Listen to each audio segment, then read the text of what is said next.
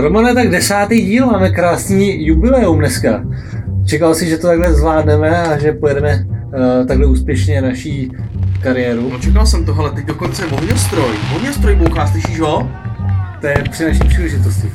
No já jsem ho fakt opravdu zaplatil ohňostroj, ten ohňostroj má 8 minut, takže momentíček, přesunem to, my se podíváme a po 8 minutách jsme zpátky.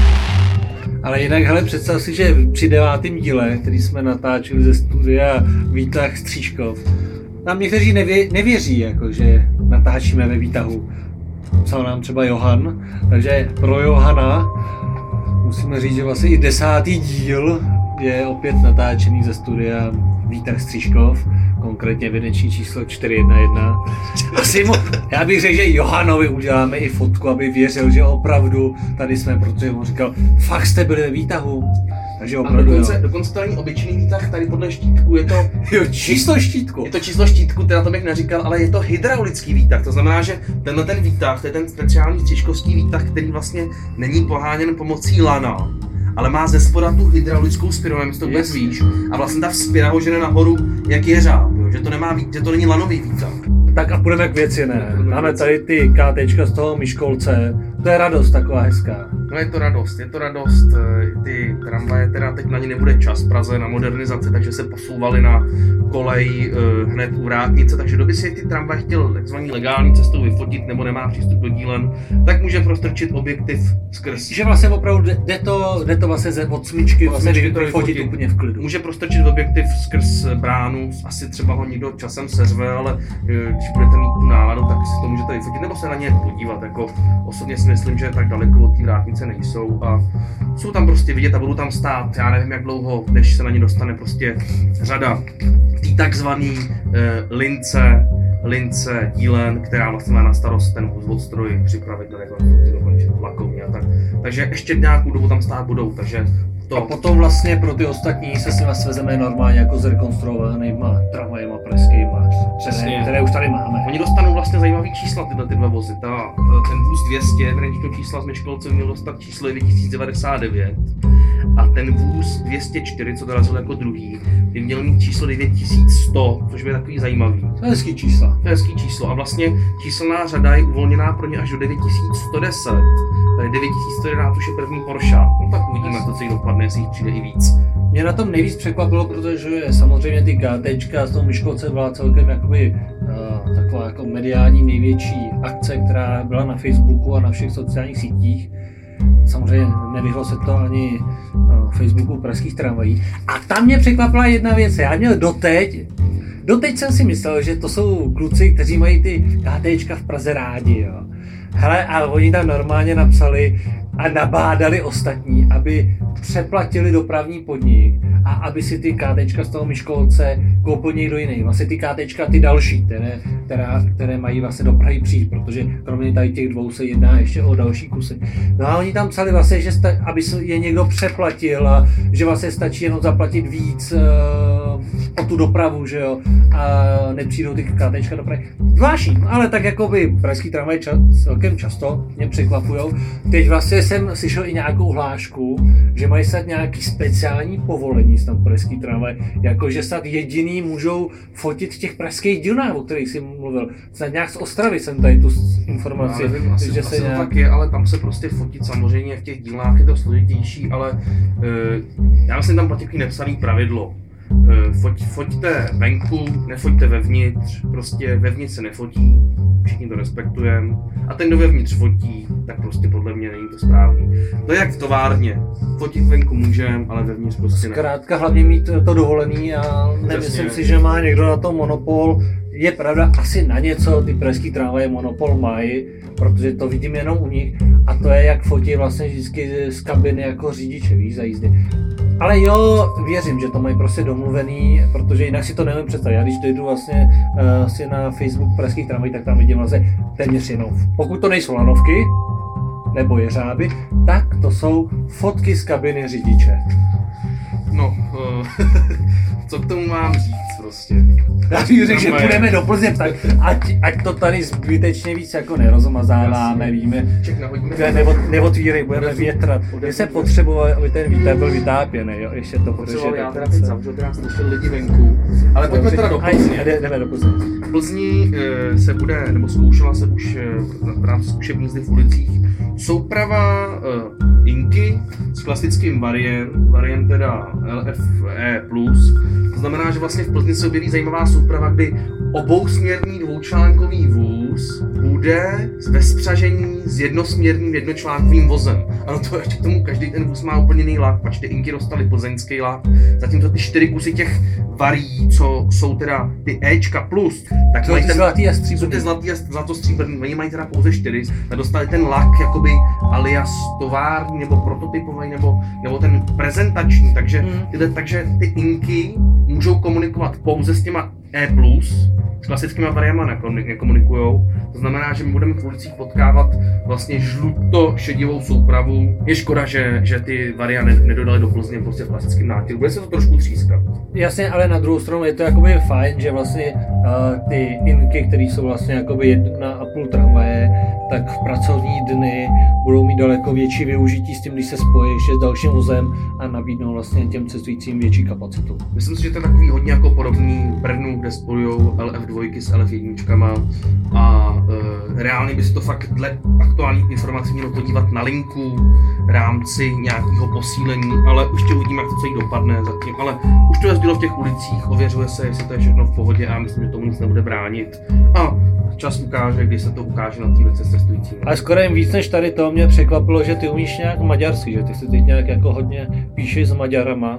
Jo. To jsem vůbec nevěděl. To jak se jdeš, já jsem zjistil, že KT4D 105 z Liberce, co byla taková ta oranžová, oranžovo-černá KT4, a původně z Gery, myslím. Ona byla z Gery a byla vlastně v Geře sloužila jako cvičný vůz.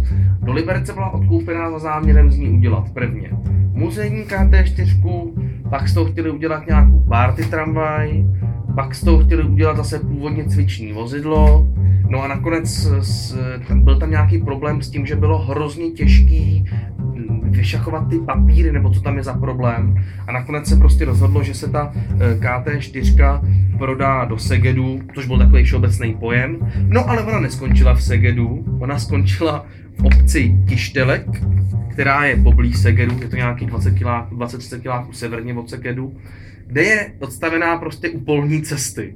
Jo, a je tam prostě odstavená, já ani nevím, jestli stojí na kolejích, ale podle mě tam je prostě prsklá nikam do pole, okolo ní jezdila nějaká ještěrka, která měla shodou náhod stejnou barvu, jak to KTčko. A evidentně kde informací aktuálních jim odkoupil bývalý ředitel právě dopravního podniku Szeged a má s ním plánují dát do původního stavu a mít s ním muzejní vozidlo, takový soukromý. Takový kombajn. A já si myslím, že v tom Segedu jsou tak jakoby všemu nakloněný, zároveň tam teď vlastně modernizujou nebo mají vlaku ten toho Bengála. Jasně, ano. Nový historický vozidlo. Když se vrátíme zpátky do Prahy, tak tady máme takovou zase příjemnou, nepříjemnou věc, je to ohledně autobusu Mercedes-Benz Capacity L na lince 119. Vlastně minulým týdnu jsme měli vlastně štěstí na plno tiskových zpráv z ROPIDu a vlastně ty tiskové zprávy měly jedno společné. Vlastně ve všech z nich bylo psáno, že vše iniciatizuje český Aeroholding. Nejdřív to začalo tím, že vlastně bude zapůjčen Mercedes právě Benz Capacity L, což je nejdelší jednoklubový autobus, který má téměř 21 metrů.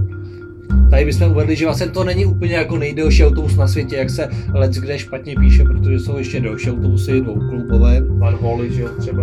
A tady ten autobus má být vlastně zapůjčen v únoru na jeden týden a má jezdit na 119 na letiště a je právě psáno, že vlastně letiště je tím iniciátorem celé té akce. No a to by nebylo zas tak jako špatný, protože samozřejmě prezentační jízdy jsou celkem běžná věc. Akorát, že vlastně za pár dní, asi za 2 nebo za 3, vyšla další tisková zpráva z ROPIDu a ta vlastně oznamovala, že ze dne na den se ruší zastávka na padesátníků linky 119 a že i tuto akci má na starosti letiště a že je tam ten hlavní vliv.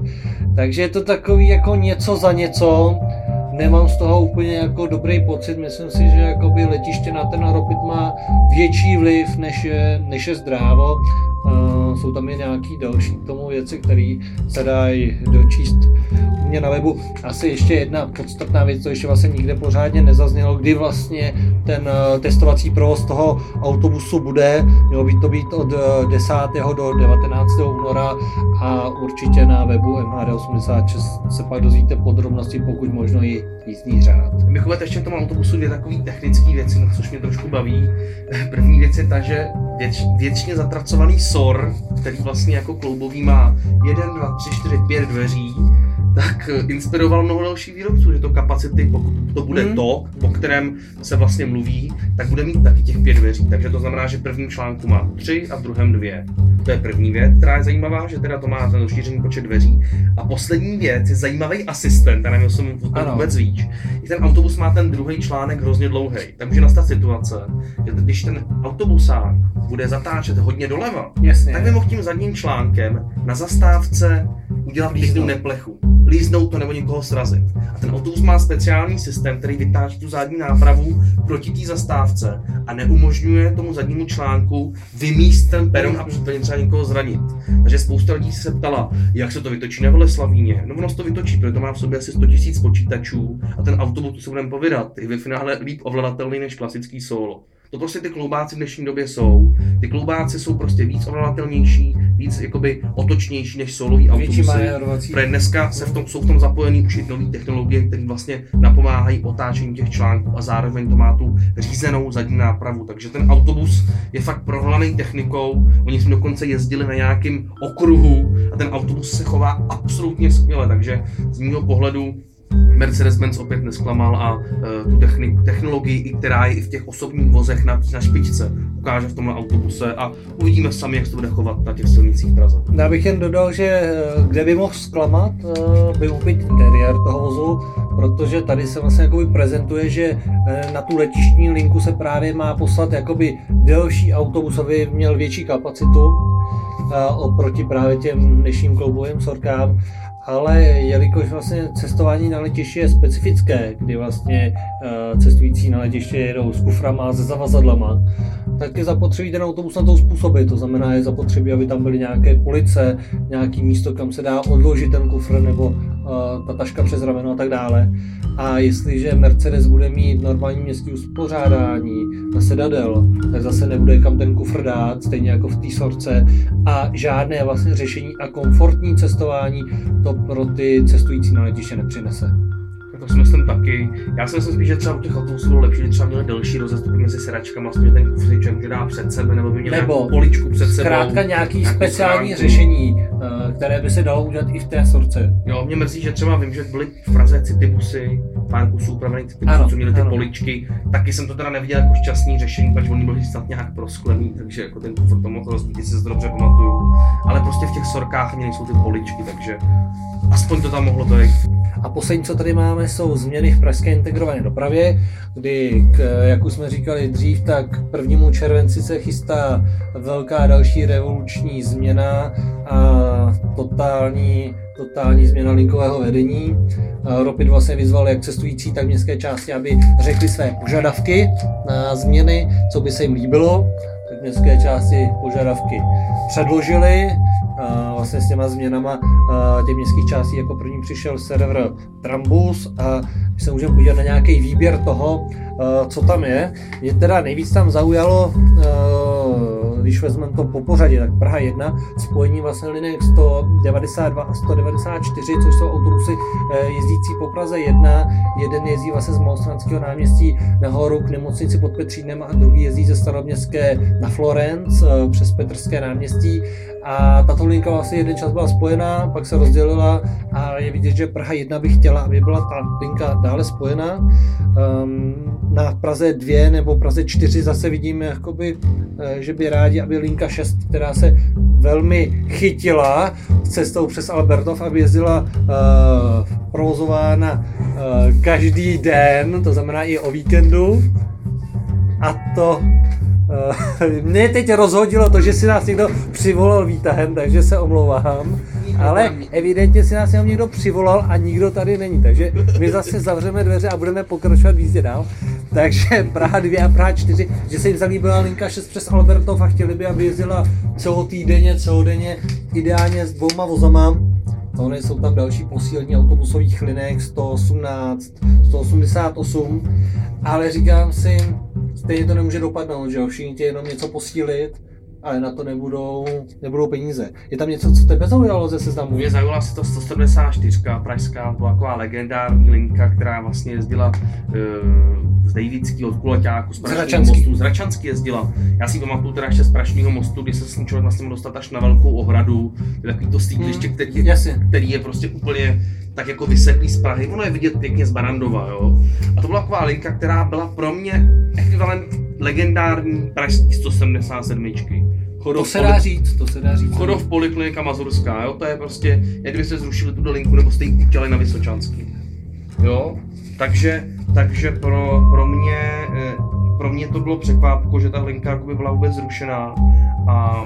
ona nebyla úplně zrušena, ale zkrátka, já nevím jak to říct zrušeno, prostě ROPID ji zkazil tak, aby s ní už nikdo nejezdil, jo? Byla zkrácena, byla odkloněna, dneska jezdí po 30 minutách úplně v jiný trase a je to linka na zrušení, že jo. A v té trase původní 74 je trošku ekvivalent náhrada, ale s tou nikdo taky moc nejezdí, takže ta linka 187 bude taky zrušena. Pak je tady ještě jedna zajímavá věc a to je vlastně, že by Praha 7 chtěla zavést linku 19 a to vlastně v trase bývalé linky 3, to znamená Lehovec, Palmovka,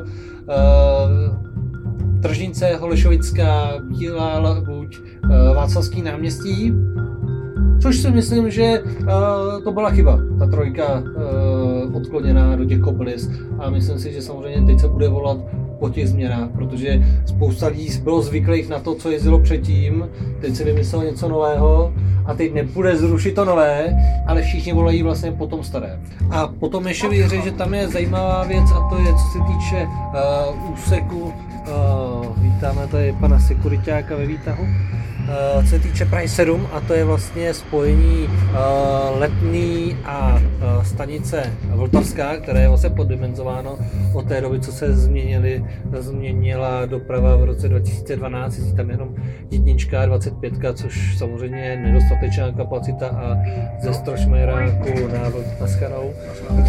Štrosmajeráku na Vltavskou chodí vlastně davy lidí na metro pěšky, takže tam věřím, že a doufám, že to posílení té tramvajové dopravy bude. Já pokud tam teda to posílení nebude, tak si udělám nějaký stánek s hamburgrama mezi Štrosmajerákem a Vltavskou, protože tam chodí takových lidí. Ne, tam se chodí normálně pěšky, protože tam nikdo na tu tramvaj nečeká. Tam se to prostě vyplatilo udělat si tam hamburgrárnu, takže doporučujeme, pokud nikdo neví, jde otevřít svůj stánek mezi Štrosmajerákem a Vltavskou prostor. A přitom zrovna na té Vltavský to je to místo, kde se ty stánky nedávno rušily. Rušily, ale myslím si, že měli se posunout pouze na tuhle tu mezi staniční jakoby část.